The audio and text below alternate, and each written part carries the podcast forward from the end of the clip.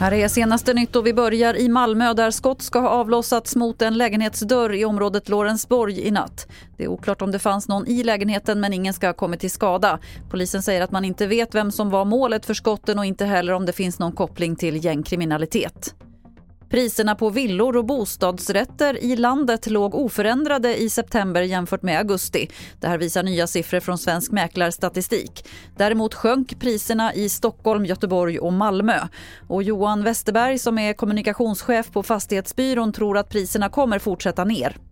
Marknaden just nu präglas väldigt mycket av ett väldigt stort utbud. Det är lite avvaktande konsumenter och långa försäljningstider. Eh, och, eh, Sannolikt kommer det avspeglas också i prisutvecklingen framåt, så en liten justering neråt kanske också kommande månader.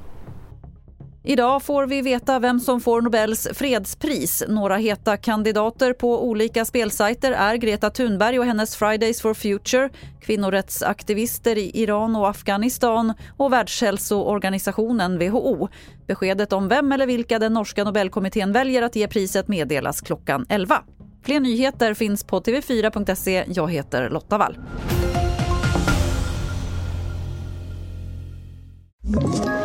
Ett poddtips från Podplay.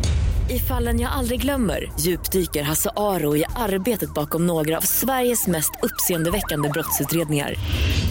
Går vi in med hemlig telefonavlyssning och, och då upplever vi att vi får en total förändring av hans beteende. Vad är det som händer nu? Vem är det som läcker? Och så säger han att jag är kriminell, jag har varit kriminell i hela mitt liv men att mörda ett barn, där går min gräns. Nya säsongen av Fallen jag aldrig glömmer på Podplay.